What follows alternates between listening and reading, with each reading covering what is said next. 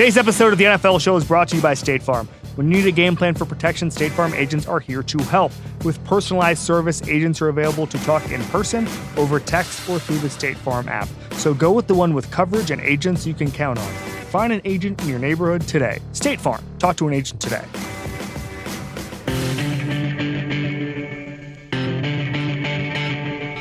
Welcome the Ringer NFL Show. I'm Robert Mays, joined as always by Kevin Clark. Kevin, how you doing, buddy? I'm doing great. Good slate of games this week. Yeah, it is. We have the rekindling of the Niners Seahawks rivalry, which I wrote about on theringer.com today. We have Cowboys Vikings. We have the Rams playing a suddenly resurgent Steelers defense. We will mm-hmm. talk about all of those. Before we do that, though, we're pretty much getting into the second half of the season now. You can debate whether it's week eight or week nine with the buys. I've always struggled with that. It's I, I never know when to do it because half the teams have only played seven games through eight weeks. It's a strange league. Anyway, I'm saying that we're starting the second half of the season right now for the purposes of this segment. This podcast is the official start of the second half of the season. for That's the exactly right. We're the ones that make the rules. We're going to talk about the most pressing questions that we have heading into the second half of the season. We're going to do a few each. We're going to try to hit on a bunch of different teams and some big picture topics. So, Kevin, why don't you start us off? So I have three, and I want to start with the most pressing one. Last year, around midseason, the Cleveland Browns start a climb up that made them the offseason darlings, the training camp darlings, the September darlings. And now we know that was that was all for naught. That was that was fool's gold. I'm wondering now if with the talent they have, because Myles Garrett is the highest rated defensive player in the NFL right now, according to Pro Football Focus, there are there is still talent there. Okay it's just a very strange team right now. You know, Sam Monson from Pro Football Focus put it the right way. He basically said the structural components are all there. This is him writing in Pro Football Focus, but they're an engine whose timing is off. And that means Baker Mayfield missing routine throws, receivers not being on the same page, the offensive line not being around, uh, not being a strength. So, my question is Is there anything the Browns can do with their paper talent that will salvage this? And set them up next year to have any hype at all, or is this just headed straight down? I've been trying to talk myself into it for the last month just because I think both of us were pretty high on the Browns coming into the season. I was high. Well, they're done for 2019. They are done Yeah, for no, no, no. 2019. This is a 2020 question. I, it's absolutely, but it's more so that I've been trying to find reasons that there's going to be some improvement, even if it can't save their season, to make them start moving in the right direction. And every single game, it just seems like the same stuff is wrong. So I don't know. It's hard for me to say that there will be because last year you could point to one catalyst, one factor that really changed everything. That's when they fired Hue Jackson. They gave play calling duties to Freddie Kitchens and things really kind of shifted. This year, what's that catalyst going to be? I mean, they pretty much said this week that Freddie Kitchens is not going to give up play calling, even though I think at this point it might be a good thing. I mean, the last time a stagnant team gave play calling to Todd Monken, it turned that team into one of the best offenses in football last year in Tampa Bay. I mean, that was a huge, huge boon for them, is when they moved from Koetter to Monken. I just don't see that happening. So if it's not going to be some overarching, sweeping change, are there enough incremental things that can happen to turn this around, at least for the second half of the season? The answer to that for me is no. I Right. just don't know what it would possibly be. Baker Mayfield's passer rating under pressure is about 40. Okay. It was 35 last week. He improved it to 40. Congratulations, Baker I thought Mayfield. you said four. You cut out there right when you said it. That would I would have been like, okay, that sounds right. Well, so it is 40 is worse than Sam Darnold, Mr. Seeing Ghosts. And as broken as Sam Darnold looks, apparently Baker Mayfield is just as broken. Here's my question to you. My my secondary question, question within the question. Is Baker Mayfield's 2020 going to look more like 2018 or 2019? I think that's impossible to know. It's all about whatever structure they put him in. And I do think the component parts are there, like Sam says. But I think the engine is whatever the scheme and overall play calling strategy is going to be. And I think that part is wonky right now. I don't know how they change it. I don't know if they move on from Freddie Kitchens after the season. Something needs to change at the baseline level of the way this offense is structured. And I think that's when we'll see the most out of Baker Mayfield. I was having a discussion with somebody this week who I certainly trust about football. And he said that he would trade for Baker Mayfield right now, and he yeah. would trade a high pick for Baker Mayfield right now. People that really are in the know, I think, well, yeah. still believe in Baker Mayfield. Uh, I don't think anyone's writing off Baker Mayfield. They're they're writing no. off Baker Mayfield in you know week ten of the NFL season because he looks like there's a lot of work to do. But I think you could save Baker Mayfield quite easily. I, I think the, the then the question becomes how are you going to save him? If you were Cleveland right now and this didn't get any better by the end of the season, what would you consider doing with Kitchens?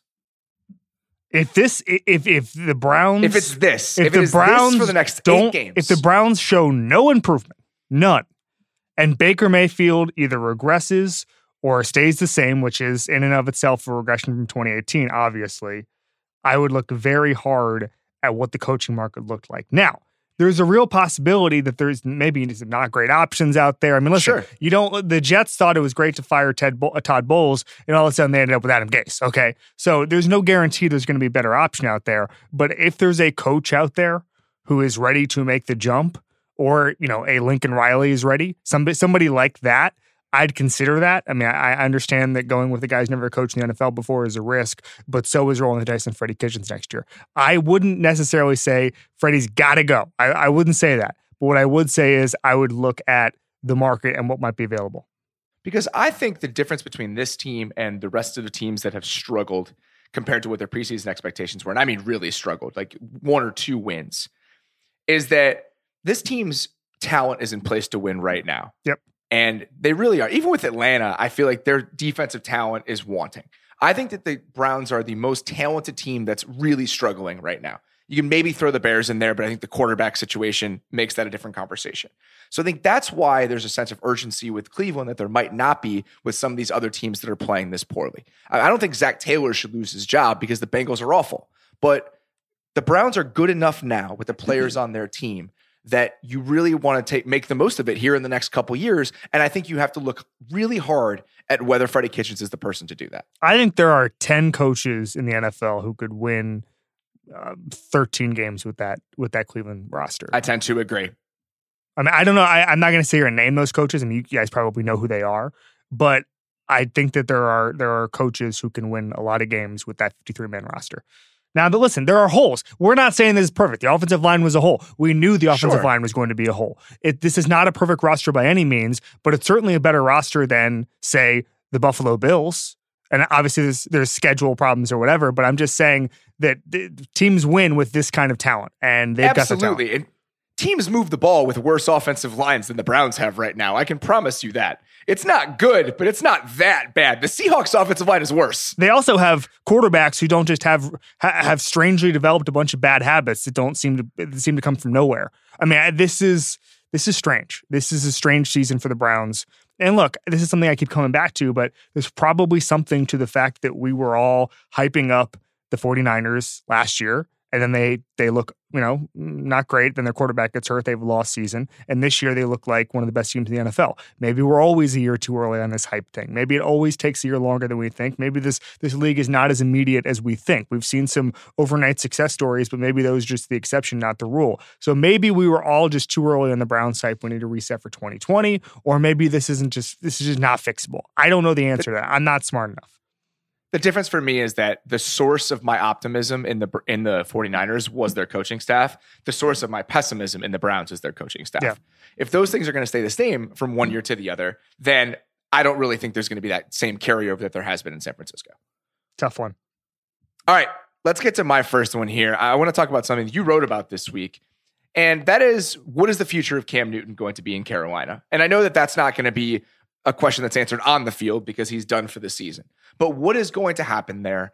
And depending on what does happen there, where does Cam Newton end up and what does that say about the movement of the quarterback market? So when you're thinking about Cam Newton right now, what is the number one thing you are curious about as it relates to next offseason? Well, it's his health, number one. Yeah. And whether or not, you know, I, I think what's interesting to me is what does he look like in offseason programs or what, you know, what's his health around March when teams might be looking at him. And one of those teams would be the Carolina Panthers, who have him at $20 million next year, which I find to be a bargain. Okay. If, oh, absolutely Cam, if, if Cam Newton is decently healthy, in a league where Jared Goff is making 36 year uh, 36 next year, Joe Flacco is scheduled to make 25 next year. Cam Newton to 20, sign me up. Um, if he can't move, if he looks like he did at the beginning of this season with the Lisfranc and the shoulder sort of compounding each other, um, then it's a different question.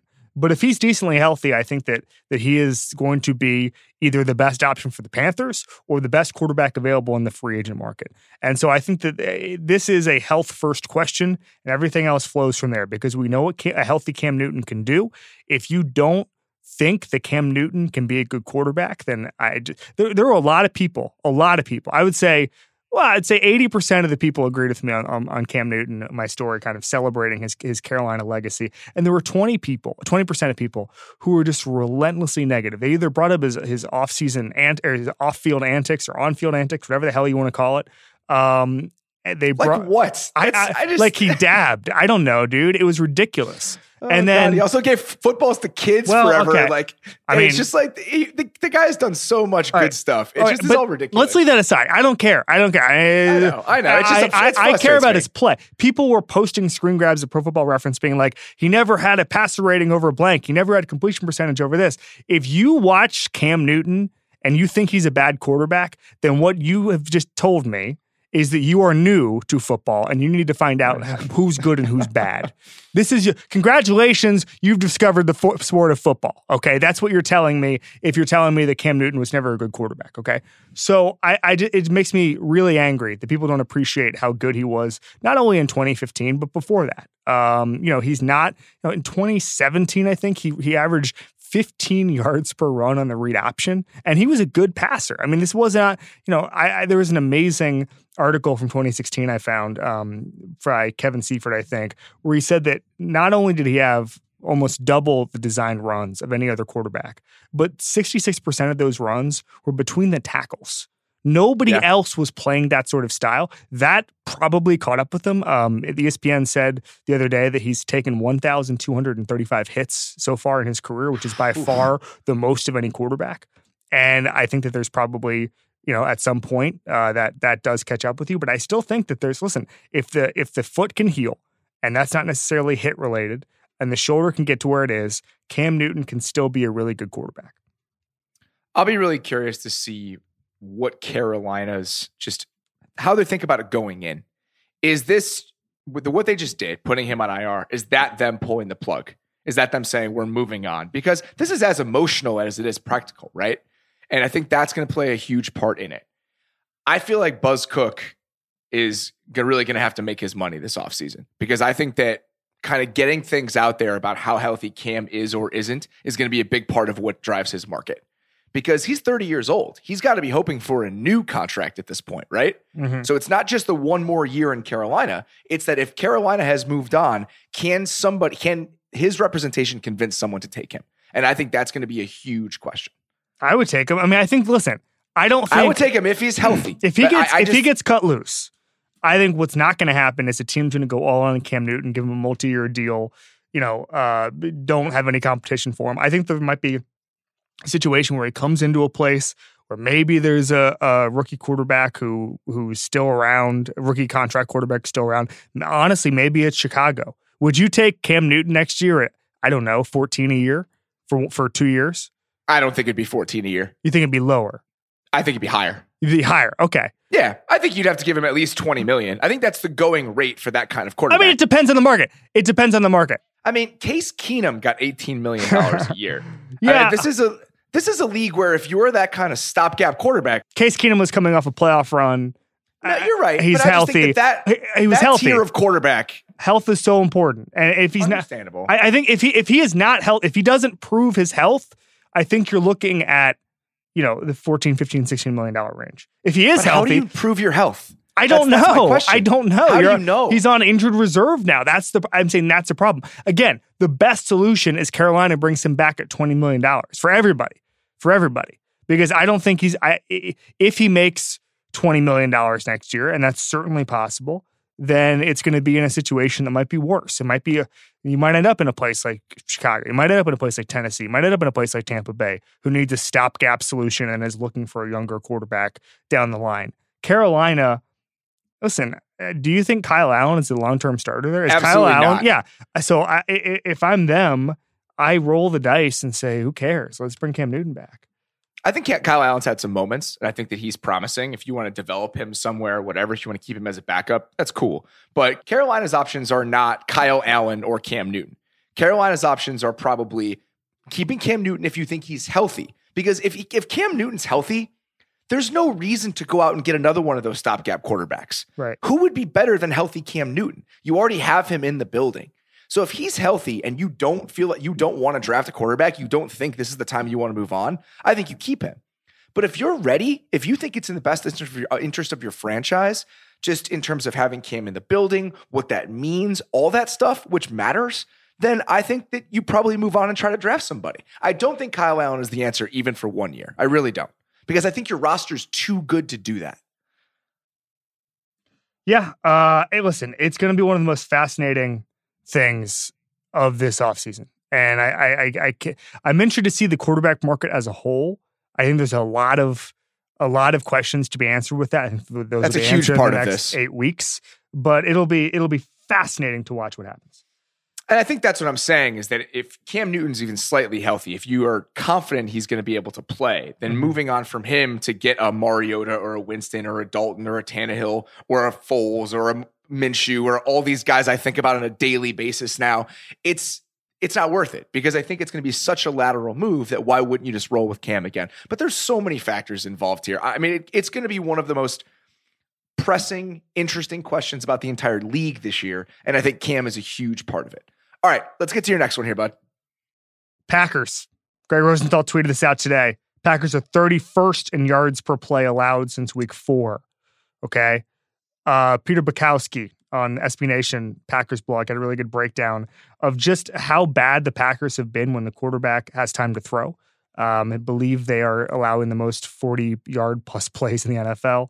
Um, quarterbacks are just absolutely dicing them up when they have over uh, 2.5 seconds to throw. So if they're not generating pressure, and listen, for many of these games they have been, but when they're not generating pressure, things have have gotten bad for them. The Packers are, have been a very strange team this year, and they've been very good, and we've considered them one of the NFC's best. But at this point, they've been pretty inconsistent. You know, obviously they had the defensive victories in the beginning of the season. They were turning their ball over at an awesome rate. And then Rodgers starts carrying them a little bit. And last week, you know, things got weird in, in Los Angeles in a, in a soccer stadium parking lot. And I, I, I'm I'm wondering whether or not in the second half of the season they become the complete team to make the leap and get in with the Saints and get in with the, the San Francisco 49ers. Because from where I sit, if both the offense and the defense start firing at the same time, they absolutely are on that level. I just haven't seen that yet. Where are you on this? The defense is worrying, but I also think they're a defense that's still in some transition. You know, Amos is in his first I agree. year with the team. I agree. Savage is in his first year with the team.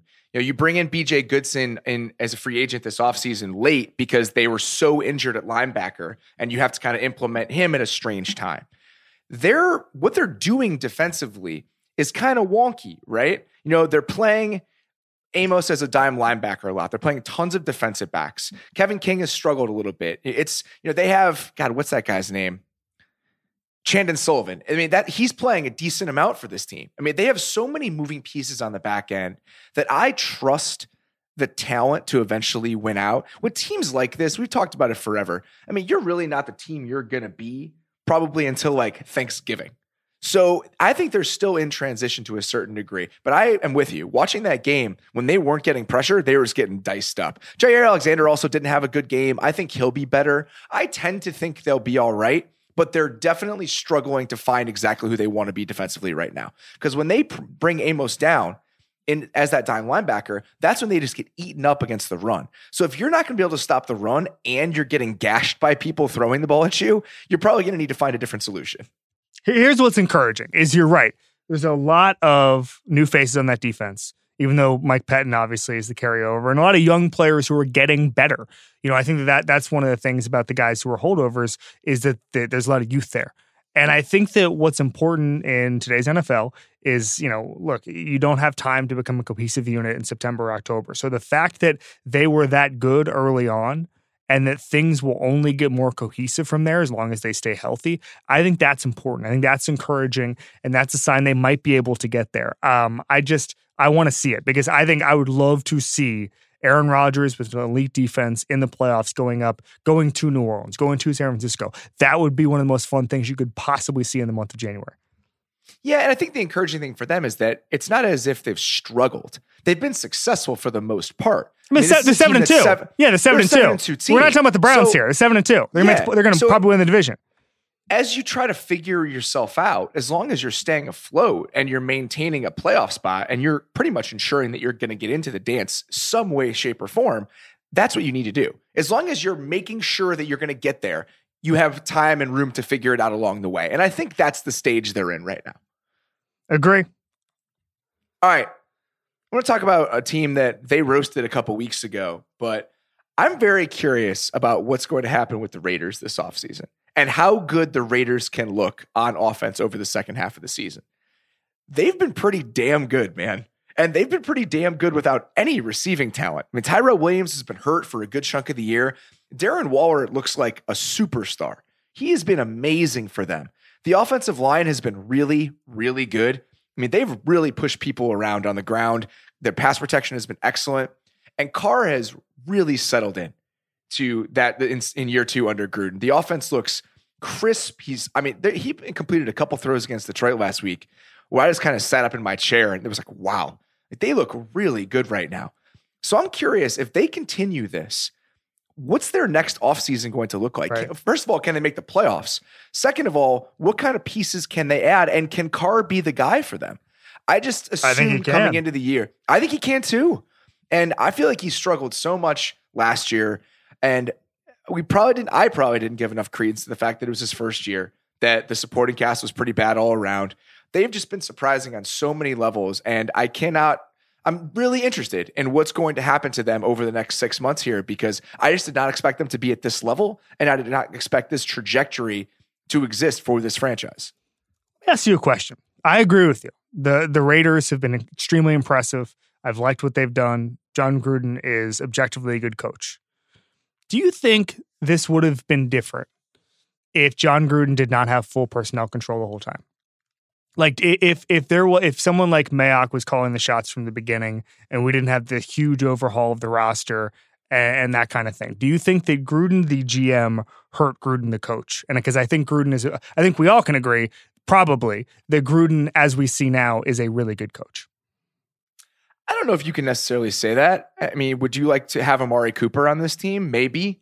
I mean, the first round pick is nice to have, but I think Amari Cooper is was going to be pretty much as good, and you had the money. I mean, you could have paid Amari Cooper not that much less, or not that much more than you paid Tyrell Williams, right? Mm-hmm. So, I mean, I think that that one is questionable. The Mack trade, I, it's hard to argue with it right now. I mean, would Khalil Mack make this team that much better? I don't know.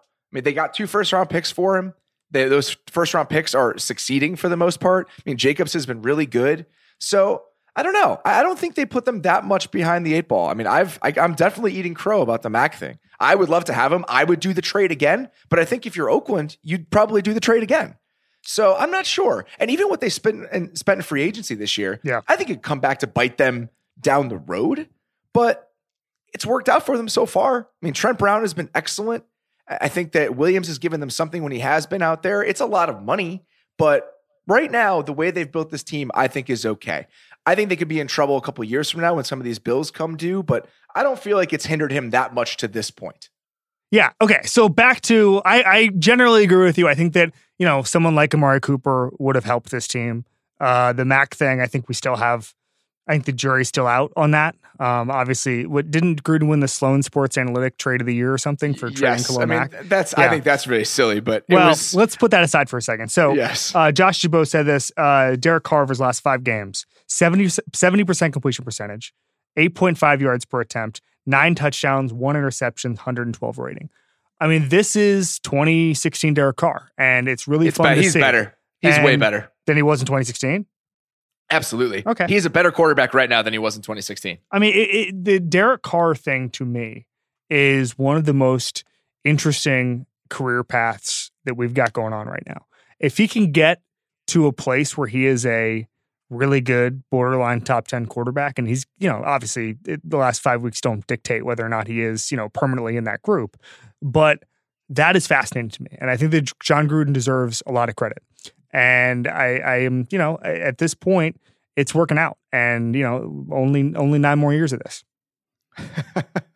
I, I, mean, in a way, Carr is in the same group as a lot of the guys we always talk about. When mm-hmm. you have the circumstances and you have a chance to succeed. And even though he doesn't have a lot of pass catching options right now, I think that's a very well constructed offense with an excellent offensive line. Mm-hmm. And that puts him in a spot to succeed. And he's taking advantage of it. I don't think that Derek Carr is one of those guys that's going to transcend whatever is around him. But if you put something around him, he has the capability of playing pretty well. And we're seeing that right now. All right. Last one. What's your next one? Uh, referees. Kevin Seifert had a piece today at ESPN.com about just how bad it's gotten, crisis in officiating. So, 63 total reviews for pass interference. 14% have been overturned. Even when it's clear they have not been over they should be overturned, they have not been overturned. My question is, the league seems to be not only making it up on the fly but adjusting it on the fly seemingly every week. We went through about an 8-week period where they just decided they're not going to overturn every anything and then now they're starting to overturn a little bit. It is so inconsistent. It is maddening. And I wonder if there's anything the NFL is going to do in the next eight weeks that referees are going to do or Al Riveron is going to do that is going to get the focus off of referees, or is this just going to be a disaster through the Super Bowl? What solution do you think there is over the next eight weeks? Because I think that changing how they legislate it is not a solution. And that in is only going to cause more confusion. I think you think overturning more of them is good? I think the only way you can salvage this is either just overturn none of them, which unfortunately they they went back on a couple weeks ago, and just tell essentially without without hourly saying it, just get coaches to stop challenging, or just call it fairly. When when when you are when you get the challenge and somebody's draped, make it a pass interference. Either throw the flag every single time when it really is deserved, or never throw the flag. The problem is the inconsistent application at this point yeah, I just don't know how it gets more consistent. I almost think that not calling it ever or not excuse me not overturning it ever is the correct way to do this. And then in the off season just well, consider whether it should even be a rule anymore. But i agree they were on that path and then they stopped. They got off the path and started overturning things. And i think that's when it becomes a disaster. Yeah well, that's why it because is a disaster no currently. one knows anything.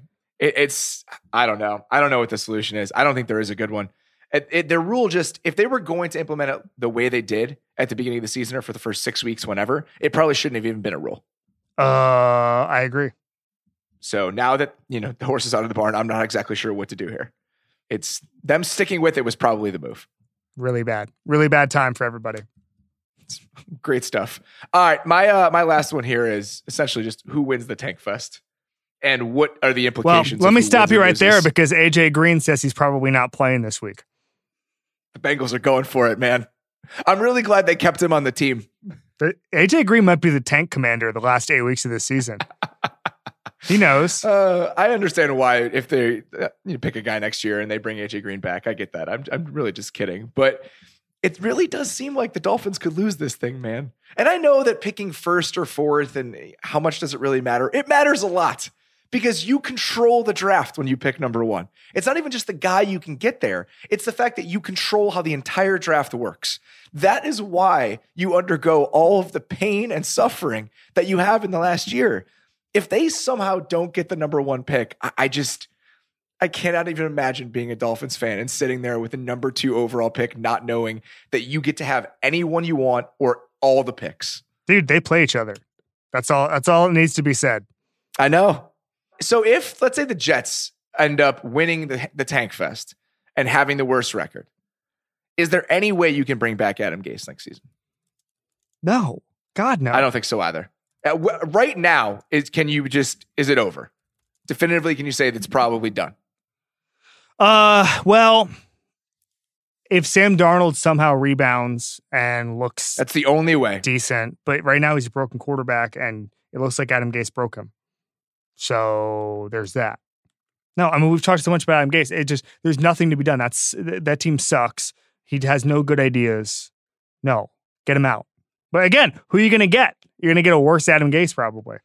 Honestly, with that with that situation, I don't think it matters. Yeah, I, I think not Adam. I think not Adam Gase is the best coach for the Jets right now. I agree.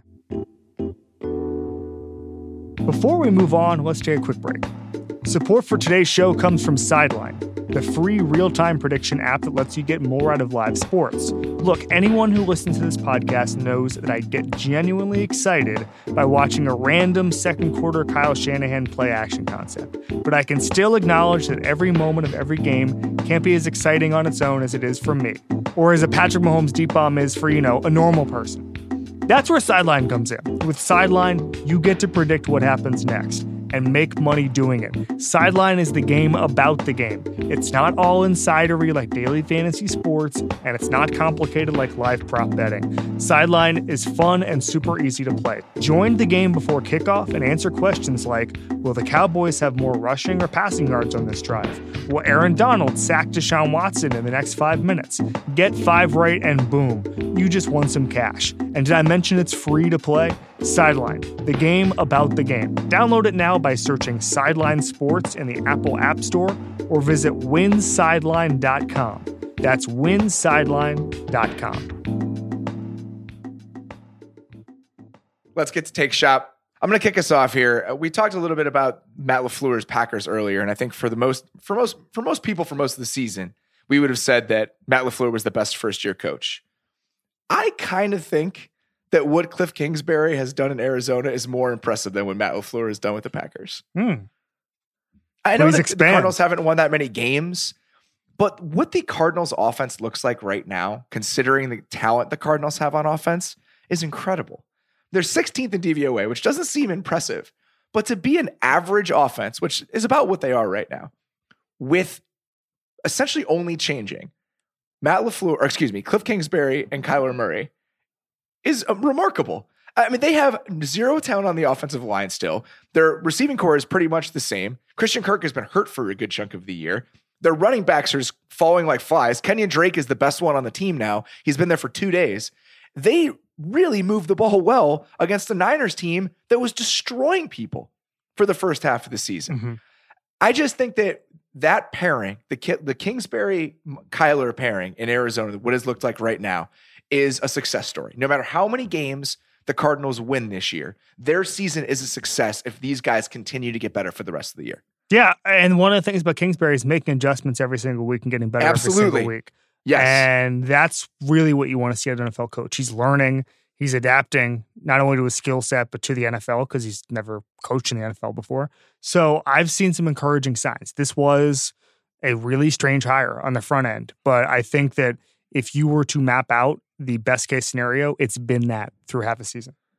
Yeah, and was schematically, uh, especially because I think that the decision making has been wanting at certain points. I mean, they've done some really stupid stuff in terms of fourth down decisions, all of that for the first half of the year. But that stuff has gotten better, and the schematic stuff has gotten better. I mean, the game plan he had against San Francisco, they're running a lot of like stick, you know, uh, shoot routes on the sideline, getting the ball out quick. I mean, it just and really taking advantage of Kyler's skill set. I mean, they can throw deep outs in a way that a lot of teams can't because of his arm strength. They're running a lot of them. It's just a really nice marriage, and we don't see that enough. There isn't enough of that in the league, and even if they've been average, that's better than they have any right to be. I, I think it's been encouraging on their end. Yep, totally agree. All right, what's yours? The Chargers need to move to London as soon as possible. Why? Okay, so, I need Di- you so, so Dean Spanos comes out and says it's BS. We're not going. Well, why? You already cut your PSL projection from four hundred million dollars in revenue to one hundred fifty million dollars in revenue. That's bad. That's really bad. You don't have any fans. You are going to move into a stadium that is seventy thousand seats next year. When sometimes it looks like you might not be able to sell twenty eight thousand seats. Okay, so They can. It's just mostly the other team. Yeah, when they play the Steelers and the Packers and Yeah. stuff. I mean, like, I, what's going to happen if they when they play the some lesser, you know, with the Bengals, that kind of thing. I mean, I, I went. I listen. I went to a Browns Chargers game, and the Browns were working on zero and sixteen, and uh, it was mostly Browns fans. Like, if you can get invaded by a team that's not going to win any games, well, imagine what happens when it's a good team, right? Um, so I just don't understand why there'd be hesitation. Listen, who who leaked this story? It wasn't the Chargers. Okay, that that seems to be the case. And, you know, Mike Florio, some other people have written about this. There's pr- probably some pressure from either the league office or the Rams, who are certainly not happy with the Charger situation. Um, I just think that, you know, if everyone is shooting daggers at you, uh, maybe you need to figure it out because it's not going to work in in Los Angeles. It is not going to work. And this whole thing is, oh, they have a 20 year lease. They have a long time to build the fan base. I'm sorry, when has the NFL ever been patient when it comes to revenue? Like what the NFL is going to say, oh no no no, you have 20 years to figure this out. It's fine. You cut your revenue projections from 400 million to 150 on on ticket sales. That's fine. No, they're not going to do that. You and, and, I understand people are saying, oh well, London may not work. Well, it's got a better. You're going to be the only team there, and the market clearly can sustain football and one football team. I, I just don't. I, I don't think the Chargers thing will ever work in Los Angeles. Back to the drawing board. You know, listen. The solution is to go back to San Diego but that seems to not be on the car in the cards because that just doesn't seem there's any way that'll happen. No. Well, no, I mean, so there was some rumors that um, there was some site, but then that's gone to San Diego State or something. So that's not going to happen. I'm, I just don't. Uh, the Chargers, whatever the Chargers are doing now, do something else. That's that's the take shop. So there are four games in London this year. I'm just trying to figure out the logistics of this. Would it actually be possible? Well, they would move to the the report said they'd move to the AFC South. Okay, yeah, that's the, the even the geography is not what I'm really concerned about. It's more about just can we have eight games? Can a team be in London for half the season and realistically get back and forth in order to play all of its games without being on a plane for half of their lives? Uh, I think they could. I mean, I think that you'd have to schedule it to where they'd have, have to have a bunch of home games and a bunch of road games, sort of at the same in the same way. You know, the Bulls leave for all of a month because of the circus circus trip that right. no longer exists. But yeah, that doesn't exist. What happened to the circus? No, the circus is like canceled, man. We canceled the circus. We found some. Yeah. Old, we, we found the circus's old tweets. The, the, the, circus's old tweets are like how they treated elephants. I'm pretty sure the circus is canceled. Okay, so, the, so there's literally is there a circus trip anymore? Is it like just tradition? I do not believe so. Okay, neither here nor there. So um, it's that kind of thing where you would do three home games. You would kind of package it. I talked to an owner a couple of years ago. I say, how does this work? Essentially, this is not about the Chargers. It's about a team. You'd have an East Coast base, whether that's Orlando, you know, a place with a lot of flights, Orlando, you know, South Florida, Atlanta, that kind of thing. And you would I mean, this is like it's like a trillion flights a day from Orlando to to London. They can they can figure it out. But that's where you'd have your training camp, your OTAs, your preseason, your tryouts. Most importantly, because I mean, it's really hard if you're just trying to work out six kickers. If Matt Nagy's the coach and they're doing a nine man kicker competition, you'd have that. You'd have that on the east coast of Florida or the east coast of America instead of you know flying them out to London. So you'd have a home base of operations. You have to schedule it differently. You know, you can you can make it work if they wanted to. If if the bottom line is revenue, and spoiler alert in the NFL it usually is, um, you can make that work. I think you're right. I, at this point, there's no reason not to try something else because what's happening right now clearly isn't working. All right, let's get to the biggest three games of the week here. 49ers hosting the Seahawks on Monday Night Football. I wrote about this today. It's really good to have this game matter again, man. This is these were some of the best moments of my early time covering the league of the last 10 years of football period. And it's it's different now obviously. Richard Sherman's on a different team. Russell Wilson is the best player in the league instead of just a guy on those Seahawks teams, but I am very excited to watch those two jerseys on the same field again when it matters. Yeah, I agree. What do you want to see from each team in this one? I'd like to see how San Francisco holds up against a good passing offense because for the most part, they played no one good over the first half of the season. Then we saw what Arizona did to them last week. So playing against Russell Wilson and a group that is just on fire right now with the way that Tyler Lockett is playing, everything else. Josh Gordon is going to be on this team soon. So that's the side for the Niners I want to see.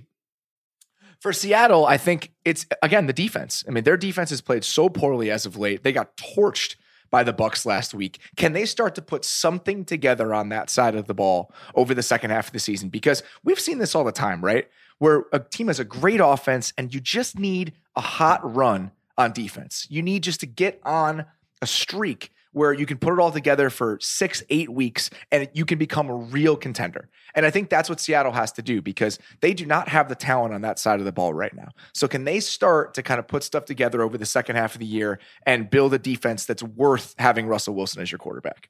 I, am really looking forward to this game because I want to see what Me the too. 49ers look like against a really, really good Seahawks team. Now it's going to be in, in San Francisco or Santa Clara. So um, I think the C- Niners probably will win. But the thing we, we keep coming back to is this is a schedule league this year. And the Niners have had a good schedule. I mean, they've had the Bengals, they've had the Browns, they've had the Steelers team that was kind of floundering when they played the Redskins uh, that you know, they barely swept by the Cardinals. They destroyed the Panthers team, but that obviously, you know, it's a different. It, the Panthers are a little weird this year, even though I think they're a pretty good team. This is the game I want to see. I, I, cannot wait for this. There's a couple, you know, they play the Cardinals again, uh, the game after this one, but then they have Packers, Ravens, Saints. That's a great stretch. That is an and they awesome have Seattle stretch. again, right? Uh, they have Seattle last game of the season. Yeah. So I mean, it's that that second and the, half and the Rams and the Rams. Then they have the Falcons in the middle. Yeah, it's. I mean, it's a good one, man. I am very excited to watch this. I think that we're going to learn a decent amount about both of these teams. I'm also curious to see how the Seattle line can hold up against the Niners pass rush because they've controlled games, and for as great as Russell Wilson has been, the Seahawks offensive line has still been not great this season. And I mean, now they get to have to go against Nick Bosa. So, all right, next one: Rams and Steelers. I just wanted to talk about the Steelers briefly because I feel like their defense has really started to put it together. And I watched that game that they played against the Colts last week, and I understand that Brian Hoyer was playing for most of that game, but the Colts offensive line is arguably, arguably the best in the league. And the Steelers' defensive front just pushed them around. I mean, that group has been awesome this year. It took five seasons, but Bud Dupree is good. So I don't know. I think that the Minkah Fitzpatrick trade, I'm not sure if I would have made it still, even though he's played great, just because who knows where their pick is going to end up. But that defense makes them interesting every single week. Okay, so let's put the value question aside real quick, and whether or not we do the trade. We, you know, we we talk about that stuff all the time. Let's just talk about how awesome Minkah Fitzpatrick is. Sean Gentile tweeted, tweeted this out. He said Minkah Fitzpatrick has the most interceptions by a Steelers defensive back since 2010, and he's played six games. I mean, some of it's like deflections and all Uh, that yeah, stuff, but I mean, like he yeah. he is a force back there. And would you do the, the, the trade? pick six he had last week is awesome. I mean, that's just objectively amazing. Yeah, So- he's played. Okay, so in seven games, 36 tackles from field. It's 36 tackles, four interceptions, two forced fumbles, one TD scored. I mean, this is this is what you want when you trade a first round pick. Now, it, would we do it? I don't know. I mean, the, listen on trades, those things are, are you know move shape all the time, and let's let's worry about that in three years whether or not you you would do that trade. Let's worry now about whether or not Minkah Fitzpatrick saved the Steelers season. You know, I saw that ESPN had a thing about you know. Um, uh, fir- first half MVPs, and the, the ESPN chose Kevin Colbert as the Steelers' first half MVP. And when you consider that they wanted to win this year and not tear it down, you have to agree with that. He saved their ability after Ben Roethlisberger goes down, making thirty what thirty four million dollars a year, franchise quarterback. He saved their ability to compete with this trade and a couple of other moves. You know, the depth at quarterback has been not disastrous. Um, I'm I'm impressed by the Steelers. It's funny because the Minkah Fitzpatrick trade, trade starts looking better as Minkah Fitzpatrick starts playing better. Not because he's playing well, because they're winning enough games to not have like a top seven pick. He's making the trade look better just by how many games they're winning. Yep. I I think that's the funny part about it is that they've played themselves out of the top 10 because of him. So it, it's an interesting kind of dual approach to why that trade is getting better every single week. And you know, the contract looks great. I understand all of it. They have him cheaply for two more years after this. They can extend him if they want. I get that entire side, but this is still a team that's probably going to end up in the middle of the pack in the in the NFL, and they're going to give away their first round pick. I think that's still a little bit hard to stomach. What I'm saying is, if it's the 16th overall pick, then Minkah Fitzpatrick is better than anybody you're going to get at 16. That's fair. I, I, think you can absolutely make that argument. And he's again, he, he's making sure they get the 16 overall. If pick. you want, if, if, if they are in the market for a quarterback after this season and they have to trade up to get the sixth pick, whatever it is, then the trade looks different. Uh, There's a Yeah. lot of ways that this trade can look different. But what I'm saying is, as currently constructed, Minkah Fitzpatrick is awesome. Let's deal with the rest of it later. Yeah, I'm with you. Watching him has been a blast, and watching that defensive front has been a blast. I mean, TJ Watt is really good. The last two years, he's been really good. Cam Heyward still just destroys people. And again, Bud Dupree, a career year in year five. The light has finally come on for Bud Dupree. All right, last one here Vikings and Cowboys. What are you looking for?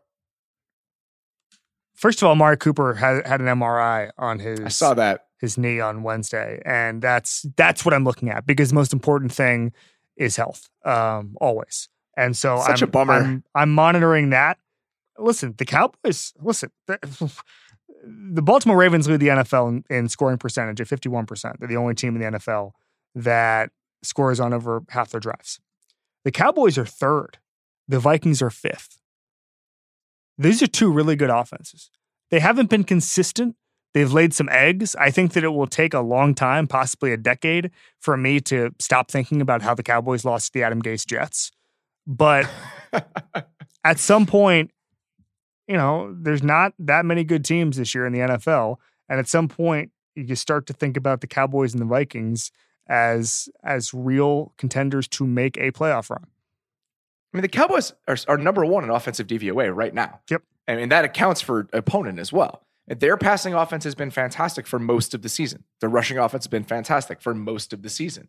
They've had those weird blips, but going back to health, most of those weird blips came when Tyron Smith and La'el Collins were hurt or either or. And we have not seen this team for extended stretches with everyone. And that's why it kind of bums me out because you saw last week when they have both their tackles healthy and Michael Gallup, Randall Cobb, and Amari Cooper, they can just destroy people. I mean, that second half, they moved the ball however they wanted. I understand that it's the Giants, but that group at full strength is so scary. And we just haven't seen it very often. I still think they have what it takes on offense and the talent on offense to hurt the Vikings right now. Because as we saw last week, Minnesota's defense is struggling. And it's Xavier Rhodes. I, I think that he's probably the biggest part of that right now, but they're not playing on the back end how they have in years past. I think even without Amari Cooper, this Dallas team can still probably move the ball. Yeah. Um, listen, what if you were to lay bets on which team is more likely to go further in the playoffs with these two teams? Who are you taking right now? Dallas. Why is that? I just have a lot more faith in Dak Prescott to be this good for the rest over the course of the season. Man, season. Dak Prescott is so good this season. He's been he fantastic. So good. And it reminds me, it reminds me a little bit of the, the transformation that happened with Russell Wilson, which was he had such a good supporting cast at the beginning of his career. I'm talking about Prescott and I'm talking about Russell Wilson. That he was penalized in the conversation because it was oh well you know he's got the he's got this running game and he's got these re- offensive line he's got these receivers. Dak Prescott is a genuinely great quarterback right now. He's playing like it. He's really good. And I think that for some reason the conversation hasn't caught up with how good his play has been if you're putting, if you were high, like, handicapping the MVP for, MVP race right now, where would he be?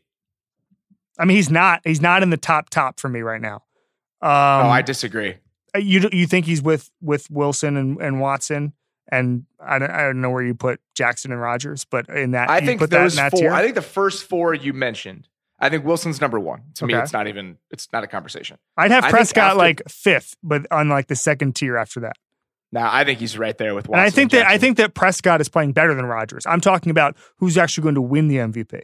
Oh yeah, I'm talking about my personal MVP Oh ballot. no, that's different. I mean, my personal MVP ballot is probably like, you know, fucking Stephon Gilmore or something. I don't know. Like i- i- it's it's um I'm I, that wouldn't actually be my vote, but like I I think that I'm talking about if we're only talking about quarterbacks, which is the only people who win the award now, that I thought we were discussing who would win the award. Prescott has been really good. 7% of his passes have been dropped. He's been this good, and 7% of his passes have been dropped. That is second in the league. Second highest Yeah. in the league. And if you're trying to build how they lost to the Jets, they had a ton of drops in that game, and they couldn't block anybody. And now the offensive line is healthy again. So I think we're going to see more of the same. And I know that Cousins had that great run.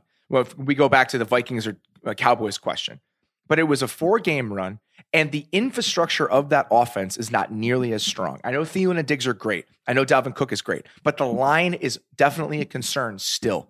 I mean, Michael Bennett going against Pat Elflein in this game could become a problem for the Vikings. Their pass protection, especially on the interior, is an issue. And the Cowboys don't have that. The Cowboys have a very good offensive line, very good receivers, a very good running back, and a consistent quarterback that's been good this entire year. I mean, it's been one or two games rather than you know, the five game blip that Kirk Cousins had to start the season, four games, whatever it is. So I still feel much better about the Cowboys offense. And I think their defense is getting better. Demarcus Lawrence has really come on. Getting Michael Bennett has been big for them. They did not have an interior pass rush. I feel really good about this Cowboys team. They're frustrating at times, but I think their ceiling is as high as anyone in the NFC. I've said that all year. Let me ask you one more question about Dak Prescott. So we've gone through the 2016 draft class so many times Goff, Wentz, Prescott. And I think that each of them have taken their turns in the spotlight. Prescott obviously shined really early on as a mid round pick. Uh, you know, Wentz looks like an MVP in 2017. 2018, Goff gets to the Super Bowl. Prescott is undoubtedly on the top right now. He is blowing them out of the water, both statistically and eye test wise. I think Wentz has been pretty good. I think Wentz has been better I, this year than you do, but continue. Oh, I think Wentz is still a really good quarterback. But here's my question Do you think that this is permanent and that Prescott will end up being the best quarterback in the 2016 draft class? I think it depends on what happens with Kellen Moore. Okay.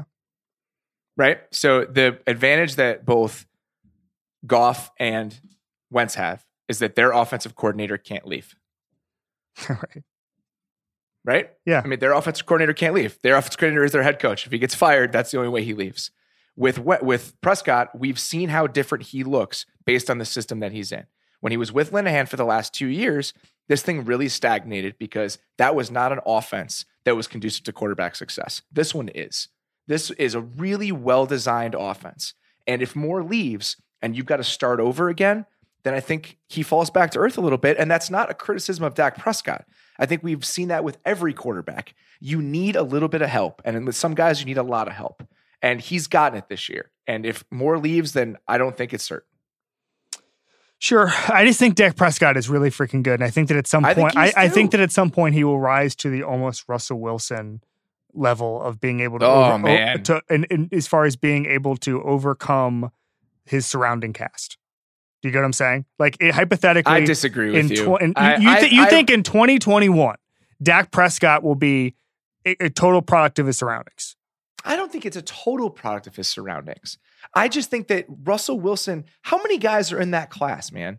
Well, no, it, I'm not talking, but, but, but I'm talking about Russell Wilson in 2014, which is his third I think season. Russell Wilson was always this good. If you look at Russell Wilson's efficiency numbers, even when he wasn't asked to do a lot, they were I'm still not, excellent. Right. Okay. I'm not saying he's going. He is Russell Wilson. I'm saying that he is going to rise to that role of being able to overcome his surroundings. I'm saying that the most notable person, maybe I, I think maybe you can throw Aaron Rodgers into this category, who's had a a scheme set up for them to fail and has overcome it. The pro- here's the thing: this is all hypothetical because that's not the case right now. Dak Prescott has a good offensive coordinator. He has a good offensive support system. He has talent around him. If Amari Cooper is healthy, that only helps him.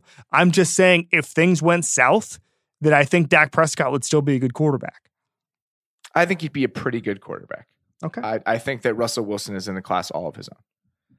And think, it's I, am not saying it's not I, criticism I of Dak Prescott. I'm not say saying he wouldn't be able to do this. I think Russell Wilson's the best quarterback in football. I'm not saying that he's that Dak Prescott is better than Russell Wilson or even close to it at this point. What I'm saying is is that they they will have. I think Prescott can have a similar career path if things went south.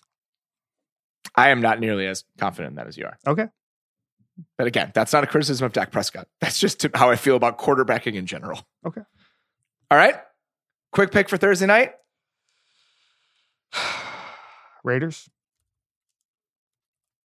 Yeah, I'll probably pick the Raiders. I think it's going to be a fun game. I'm so excited to watch Joe or Joey Bosa go up against Trent Brown and that offensive line go against Ingram and Brown because, or excuse me, Ingram and Bosa I mean, they've been really good this year. They dominated against the Packers last week, and that Packers offensive line is excellent. So I'll be watching that. I'm excited to see Carr again. I think the Chargers defense is putting it together a little bit. You know, their the back end was so banged up for a lot of the season, but Hayward's playing well. I think King is playing better. They still have absolutely no talent on the second level, but this is going to be fun. It's going to be more fun than we probably would have thought three weeks ago. Yep. I mean, if we were talking about who the fun team was coming into this season, if it's the Chargers Raiders game, we'd be talking about the Chargers. And now I think the Raiders, the Raiders are just as fun. Oh yeah, I mean, I mean, also I think that the Chargers offense still has a really high ceiling. When they're blocking people, and they probably will against the Raiders, who don't have a very good pass rush, I still think they can really put up points. I wouldn't be surprised if this were a shootout, and that would be fun. Yeah, I'm with you. All right. All right, guys. As always, thank you so much for listening to the Ringer NFL show on the Ringer Podcast Network. We will talk to you on Sunday night.